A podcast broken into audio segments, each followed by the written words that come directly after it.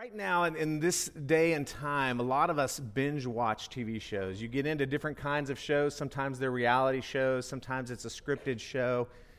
And have you ever done that where you, you kind of love certain episodes where maybe you're waiting on one more episode to come out? And when it happens, you're, you're calling your friends or you're texting and saying, You've got to watch this show. Or maybe, maybe your friends are watching something you've already seen and you're like, Wait till you get to this one episode, it's going to blow your mind. Well, if, if we think of Jesus' life, uh, if this were a TV show, if it were reality TV, this episode is a pretty amazing episode. You would be on the edge of your seat the entire time. And for some of us, if you've grown up in church especially, you are used to some of these stories. You've, you've read this story many times about Jesus calming the sea, and he cast these demons out of the pigs and into the pigs from this man, and you're thinking, okay, this is this is a crazy story. And we just kind of read through it, though, and we forget that this is true. Like this really happened.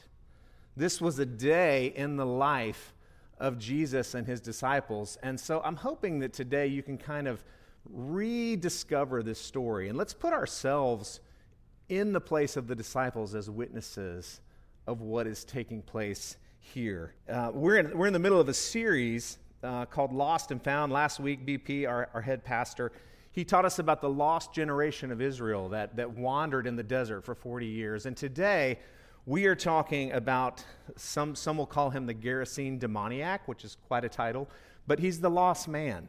He's someone that is lost. And there's two places that I want to take you with this today.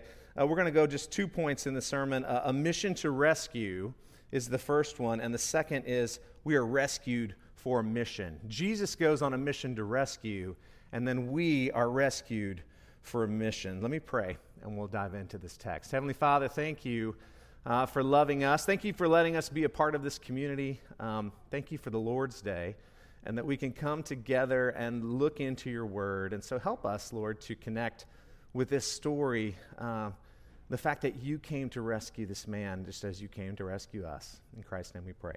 Amen. So, a mission to rescue. The story just starts out very simply. Jesus says to the disciples, Let's go to the other side of the lake. Now, right, out, right away, there's no reason given. He doesn't say, Hey, uh, there's something that's going to happen here. We really have to go over there. He doesn't give them a lot of warning of what he's going to do. We're not even sure that he, at the time, maybe he had in mind the entire time he was going to meet this man. We're not really sure. There are times that Jesus seems to, to know exactly what's going to take place, and there are times he seems not to when you read throughout the Gospels. It's confusing. We know that when Jesus went into the wilderness, right, the Spirit led Jesus into the wilderness to be tempted by Satan. And so maybe the Spirit is saying, You need to go to the other side of the lake. But his disciples just do what they're told. They load up the boat, he gets in, and they start to go across the lake. Now, many of these disciples were fishermen. They have been on this lake uh, uh, the Sea of Galilee over and over and over again, right? They're, they're seasoned fishermen. And yet, we see right away that this storm pops up. This is, apparently is not unusual in the Sea of Galilee because of the, the elevation of the lake. Uh, the winds can c- come down the mountains, and uh, a storm can whip up quite suddenly. But it is kind of alarming when you see right out of the gate in scene one of this amazing day that they're having that the disciples are terrified because the boat is filling with water. This isn't just a normal storm, right? The waves are crashing into the boat, and they are terrified. Now, again, this could be a show, this could be a season just by itself. You, they make movies about storms and ships that weather these things. So just imagine this scene. You're one of the disciples, the boat is filling up, you're terrified it's got to be pretty bad for you to be a fisherman and be terrified of this event. And yet, where is Jesus? He's asleep. First, I can't imagine how exhausted he must be to sleep through this storm. That's always been a little puzzling to me how it is that he is doing that. I think sometimes in the storms of our life, that's the time when we look around and go, Is Jesus asleep right now? What, what is happening? This, I'm terrified, and I don't necessarily feel his presence. But what does he do? He stands, he wakes up, he stands up uh, uh, uh, and just and says, "Stop it." Right? He says, "Peace be still," is the way it is in most of our translations. But he's just like, stop it. And immediately the sea is calm. Have you ever been out on a lake when it's really choppy and it's just very uncomfortable? I mean, that's not near like a storm like this is. That's the only thing I can compare it to. Uh, but then I've also been out on a lake when it's like glass, you know, and you can, and it's just beautiful. And for me, I, I just feel like when he says stop it, that it's like glass, like it's just calm and perfect. But then when you look at the disciples again who were terrified just moments before, fearing for their life, what is the result of this? The text says they're afraid. They're terrified again, but now they're not scared of the waves. They're not scared of what's going on. They have been with Jesus for a while now, but, but it's still kind of early in the ministry, and they've seen him do some miracles, but they've never seen anything like this. They have never seen someone who can just look at the waves and the wind and command it, and it does what he says. And they're, they're pretty shocked by it. They're pretty terrified. I was even trying to think can, is, there a, is there a modern day equivalent that I, I can't even think of one that would freak you out in the same way? To have someone just stand up and say, Stop. And the very weather stops doing what it's doing. And so they're terrified. Now, you get to the next scene, and they land, and it says immediately. Again, the, the, the writers don't always give us a lot of a lot of details about things. They kind of jump from thing to thing pretty quickly. So it says they land at the other side. We've already had this incredible situation. They've already gone from fearing for their life to fearing Jesus. And it says immediately they are met by a man who is demon possessed, uh, by a multitude of demons. Now, this would be terrifying.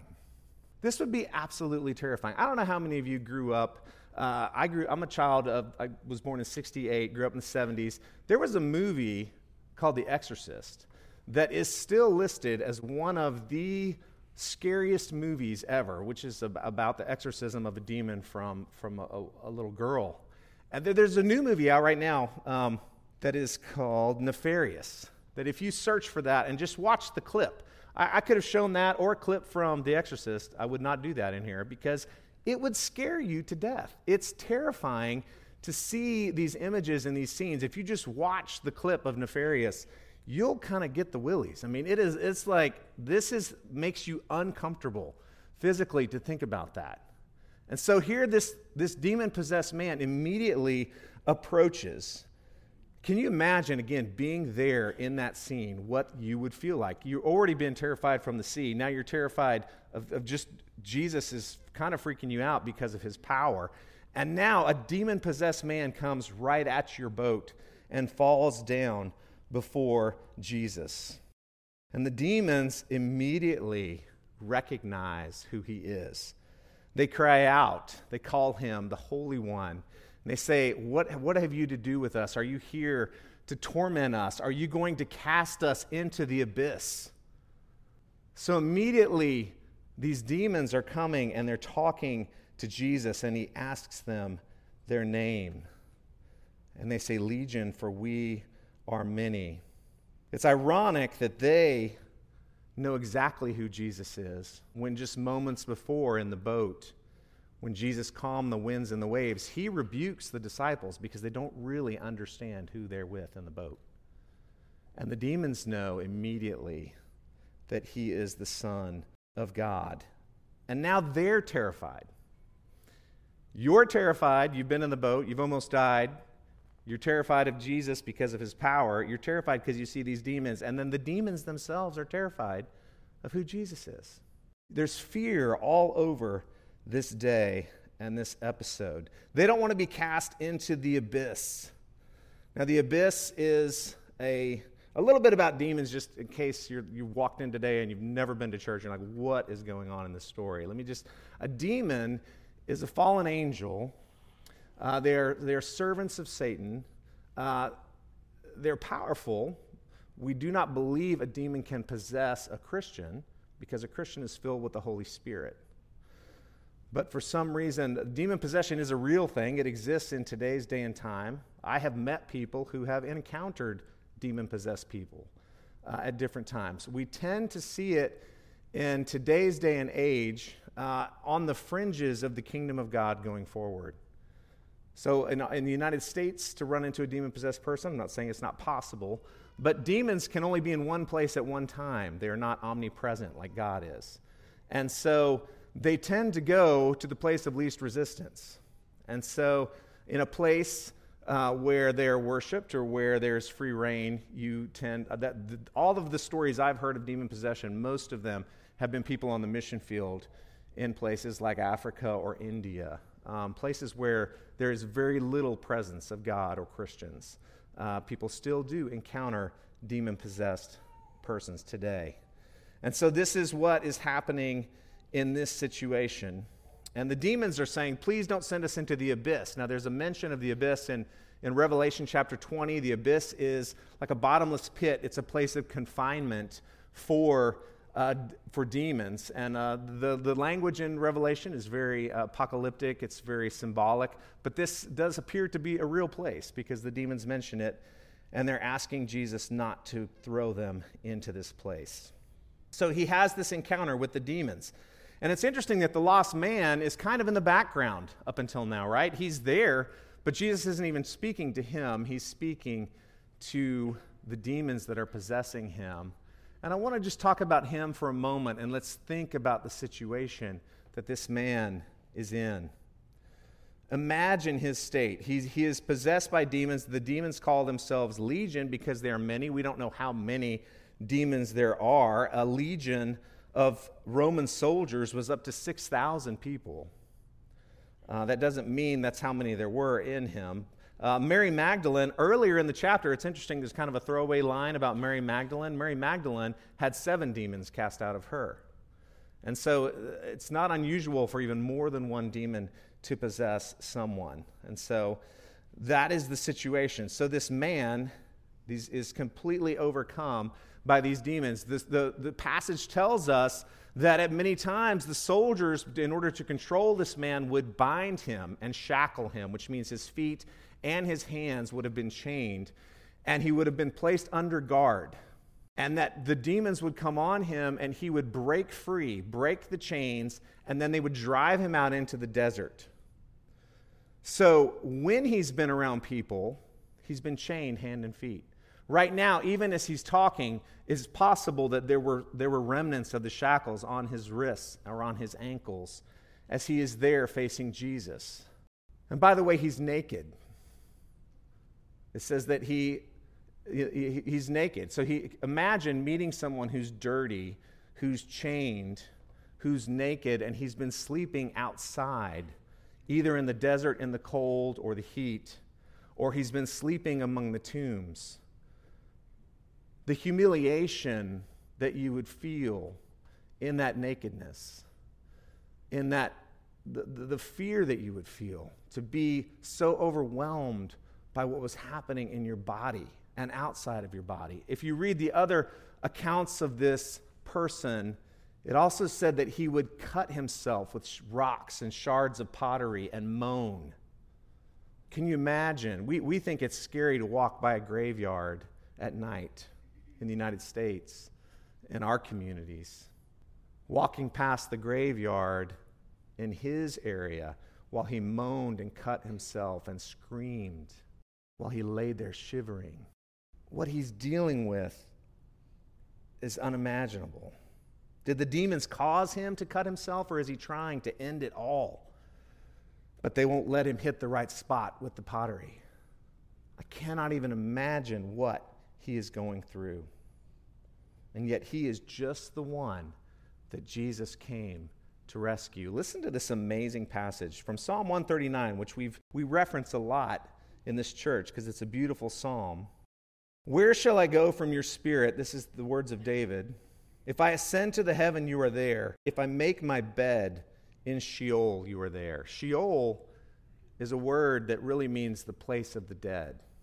And it's not it's not really, it really means after you die, it's this, it's this cold, lifeless, awful place.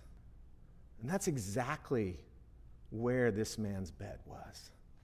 If I make my bed in Sheol, you are there. Verse 11 If I say, Surely the darkness shall cover me, and the light about me be night.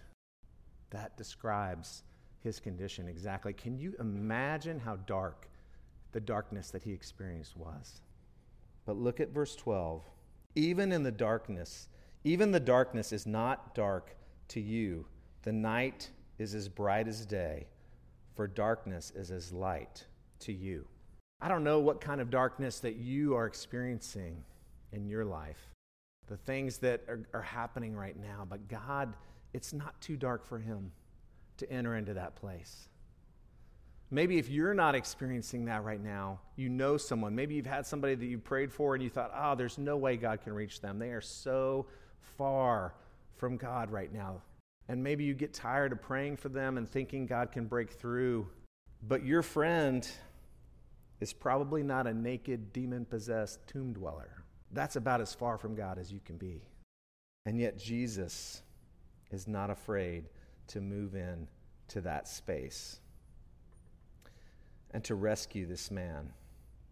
After Jesus cast the demons out of him, verse 35 says this The people came and G- to Jesus and found the man from whom the demons had gone, sitting at the feet of Jesus, clothed and in his right mind, and they were afraid.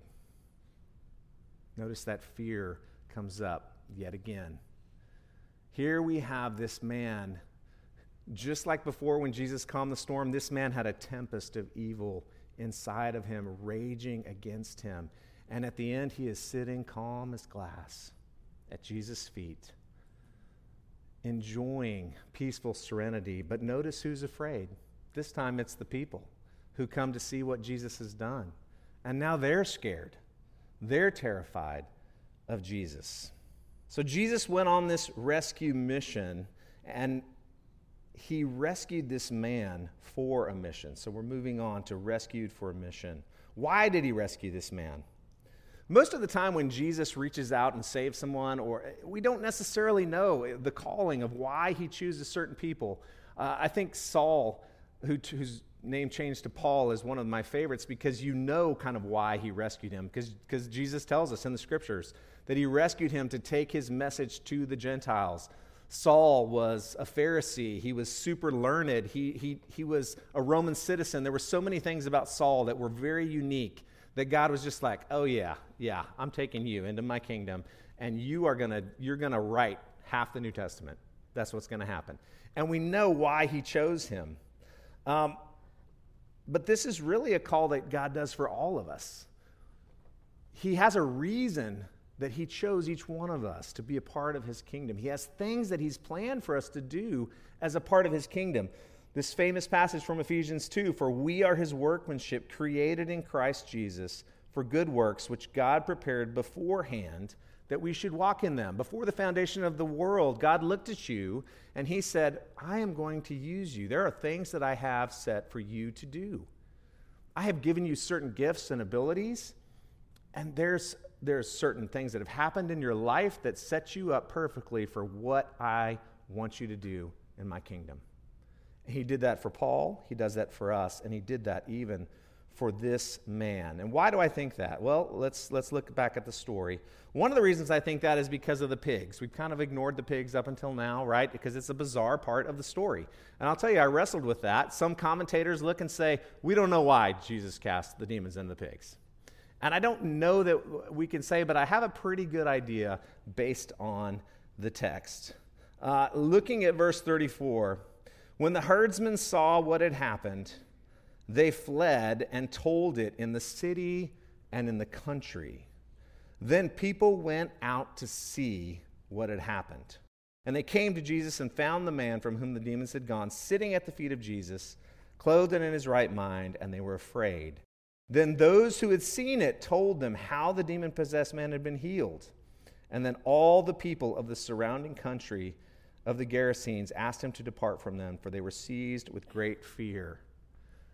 Years ago, when I was in the military, I, I lived in this little town of Cervino in southern Italy. And I worked shift work, which was just awful, worked all kinds of hours, and I would be up all night working. And, and especially those mid shifts, which is from 10 o'clock at night to 6 a.m., I'd get home, and about 7 a.m., I'd be getting into bed. And across the street from my apartment in this little Italian town was a slaughterhouse where they slaughtered pigs. And they've always said pigs are like the smartest animal ever. You know, they're, they're very smart, intelligent creatures. And I'll tell you, they, it's almost like they would pull up the truck and the pigs could smell death and they would start squealing. I mean, and at 6 a.m. in an Italian apartment with no air conditioning and my window open, I could hear the pigs. Let me tell you, they would squeal. And I just had this vivid memory of how loud. I mean, they were two or three blocks away and I could hear it. So, can you imagine 2,000 pigs running? doing a cannonball off into the Sea of Galilee in order to commit suicide, I think it caused quite a sound. And we know that from the text because it said that people fled to the city and the country and they told everybody. They told everybody, you got to come see this thing that happened, man. The pigs have all just killed themselves 2,000. That would be huge. And it says everybody came out. What is going on? First off, everybody lost a lot of money. So they lost the money. They came to see if he had just healed the man, there would be no ruckus. Sure, rumors might have spread a little bit, but because of what happened with the pigs, everybody in the region knew what was going on. Excuse me. Everybody knew what was happening. And it set the stage for this man because at the end of the story, he wants to remain with Jesus. Verse 38 The man from whom the demons had gone begged that he might be with him. But Jesus sent him away, saying, Return to your home and declare how much God has done for you. And he went away, proclaiming throughout the whole city how much he had done for him. You see, the calling that Jesus has for him, which seems unusual to us, is the same calling that we have. Jesus, in his high priestly prayer in John chapter 17, prays for us. Listen to how he prays for all believers as he's getting ready to go be with his Father. But now I am coming to you, that is God the Father, and these things I speak in the world that they, that is his followers, may have my joy fulfilled in themselves. I have given them your word, and the world has hated them, because they are not of the world, just as I am not of the world. I do not ask that you take them out of the world, but that you keep them from the evil one. They are not of the world, just as I am not of the world. Sanctify them in the truth. Your word is truth. Verse 18 As you have sent me into the world, so I have sent them into the world. I think one reason Jesus didn't allow this man to come back with him was again, he was in a Gentile region. We have every reason to believe this man whom he rescued was not uh, of Jewish descent. And we know that the church uh, moved on to include Gentiles and Jews, but Jesus, over and over again in his ministry, said, My calling, first and foremost, is to the people of Israel. He knew that part of his plan, part of his rescue plan for all of us, was that the church would grow be, to become worldwide. But his Jewish followers weren't ready for that yet. And he told this man to go and prepare and to share his story. And he's laying groundwork for this region so that when the church starts to expand, everybody has heard. Can you imagine him sitting, hanging out with somebody? Hey, let me tell you what Jesus has done for me. Uh, you know, oh, that story sounds ridiculous. Did you ever hear about the pigs? Oh, man, I heard that story. That was me. I was the one. I had the demons inside of me. You see, he's got it just laid out for him, ready to share his story so that he can be on mission, just as we are called to mission. Can you imagine the light that he now was in that dark place? How great a darkness were you rescued from? Do you sit at times and roll up your sleeves with the people that you're visiting with and say, Look at the scars. Let me show you the places that God has healed me from, the things that He has rescued me from. Because Jesus didn't just go across the sea this one day to rescue him, He came to rescue you and to rescue me personally. The scriptures say that He knows His sheep and his sheep hear his voice, and he knows them one by one. Jesus called you specifically to be his child. He came here not just to rescue a people, he came here for you, and he came here for me. And he saved us for a mission. This man, it's, it, for me to think about him just going alone. He's the only believer in this entire area, this entire region. And it gives me courage when I think about, well, what if my office place is, is I'm the only believer in my office, or the only Christian on my sports team, or the only one in my school who believes?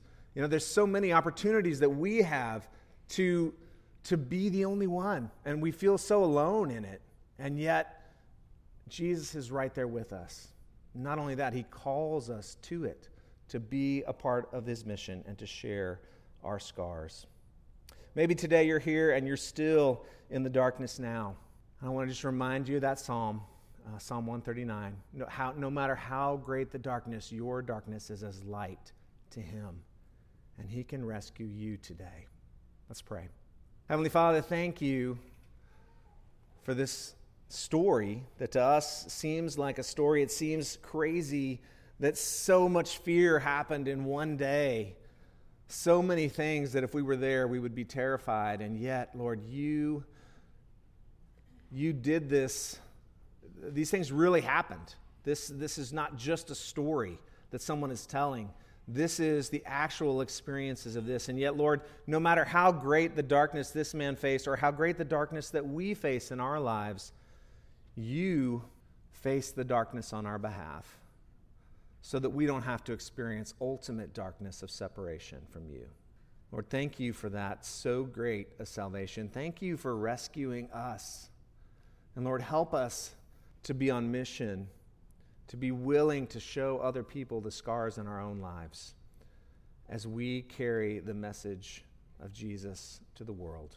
All this we pray in Christ's name.